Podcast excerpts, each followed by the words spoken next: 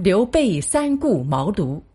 曹操和袁绍在北方征战时，孙氏父子占据了长江下游一带，刘备则带着结义兄弟关羽和张飞投靠了荆州牧刘表。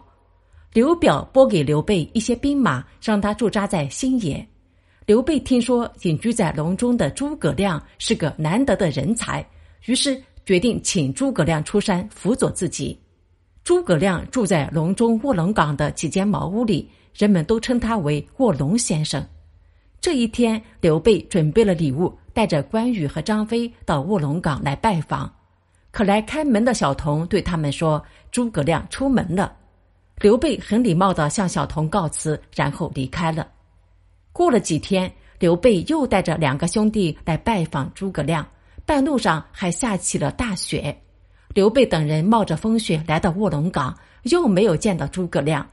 脾气暴躁的张飞很是生气，可是刘备仍不急不躁，并留下一封书信给小童转给诸葛亮。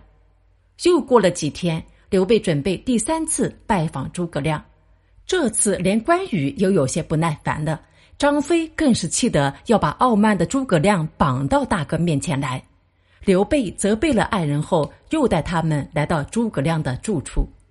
这一次，诸葛亮正在屋里睡觉，刘备就站在门口静静的等待，直到诸葛亮醒来。诸葛亮被刘备的诚恳与气度所打动，答应出山。后来，诸葛亮运用自己的智慧和才能，尽心辅佐刘备，刘备的势力越来越大。